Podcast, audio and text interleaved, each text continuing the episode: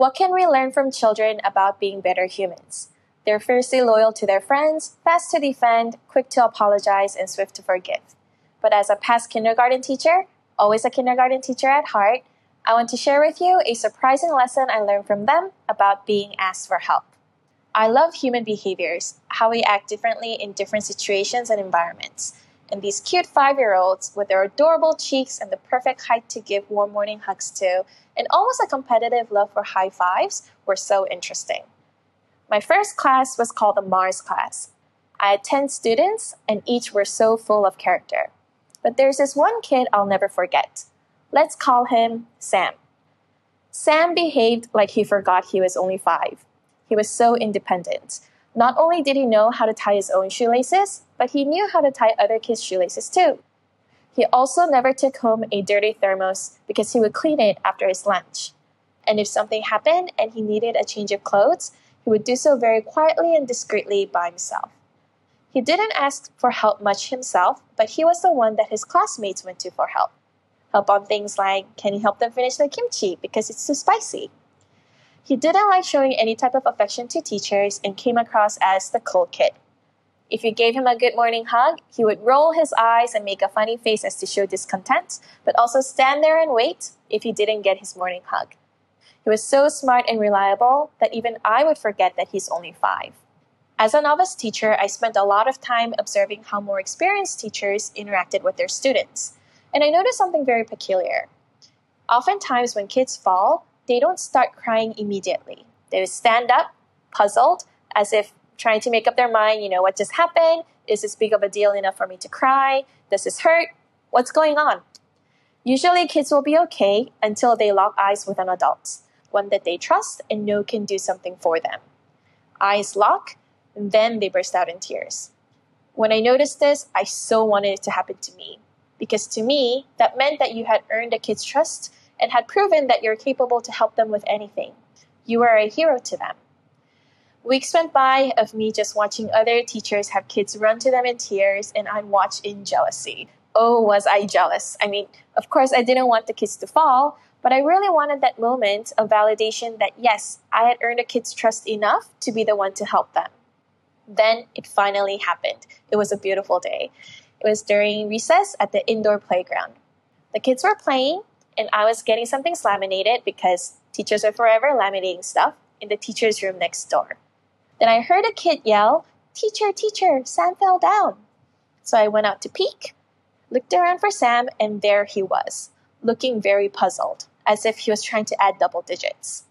Then he looked at me, our eyes locked, and then it happened.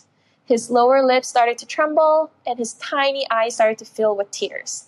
Then he burst out in tears running towards me, and it was glorious. I'll never forget that moment. He let me give him a big hug and to help him calm down. And turns out that yes, he did trip over his own two feet, so there was no one other than the floor to reprimand. We checked to make sure that he wasn't hurt, and he overcame that with not even a bruise. It was in that moment, oddly, it didn't feel like I was there to help Sam, but rather, he was giving me this gift, this opportunity to help him and it's something very weird that I struggle putting down in words. With his vulnerability and coming to me for help as if I could do something about it, you would think that gives me the power. But in that moment, no, it was quite the opposite, and the power shifted even more so to him. Being asked for help is a privilege, a gift for you to do something for someone, especially when it's coming from their place of vulnerability. With everything I learned from kindergarten or in teaching kindergarten, I went to conquer other things in life.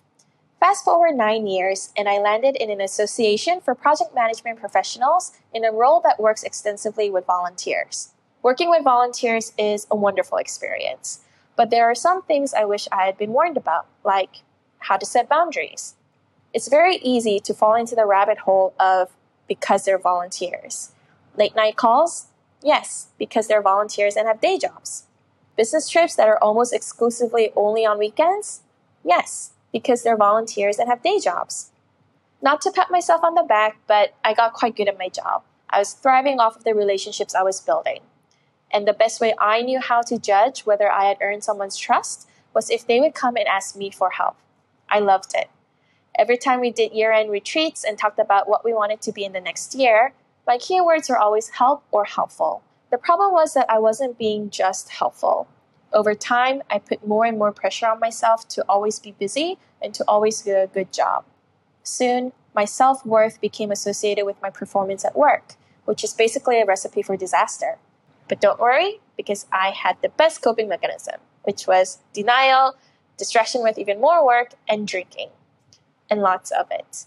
I was so busy being helpful and independent and being a great Sam that I forgot how to ask for help when I needed it. All I had to do was ask. And if I truly believed that asking for help was a gift, then I should have been doing it more, right? Well, we don't always practice what we preach, but about two years ago, I was slapped with a big fat reminder. To say that I was burnt out at that time was an understatement. But thanks to my coping mechanism, drinking, it looked like I was just having a great time. But one day, just like Sam in the playground, I tripped over my own two feet.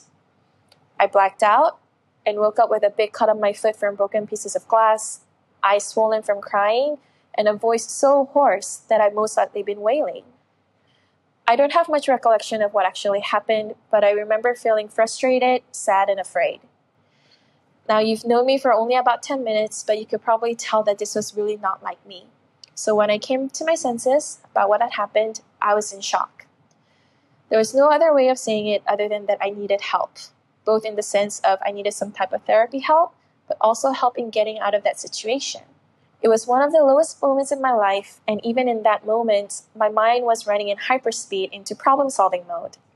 What do I do with this? If I don't fix this, then I'm even more of a disappointment. If I don't resolve this, then I'm even more of a failure. Those are things that were running through my mind, and it didn't even occur to me that I could ask for help.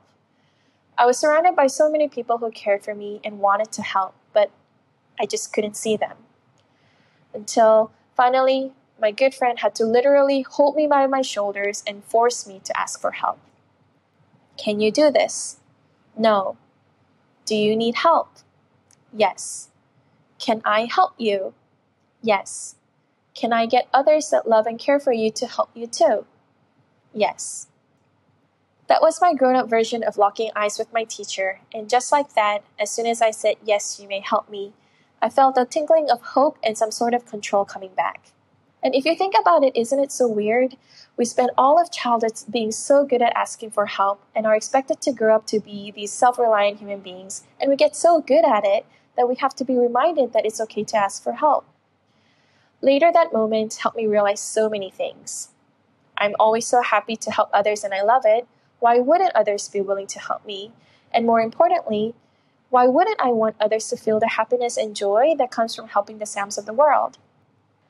We all want to be the best Sams in life, to be strong, independent, and self reliant. But we don't always have to be.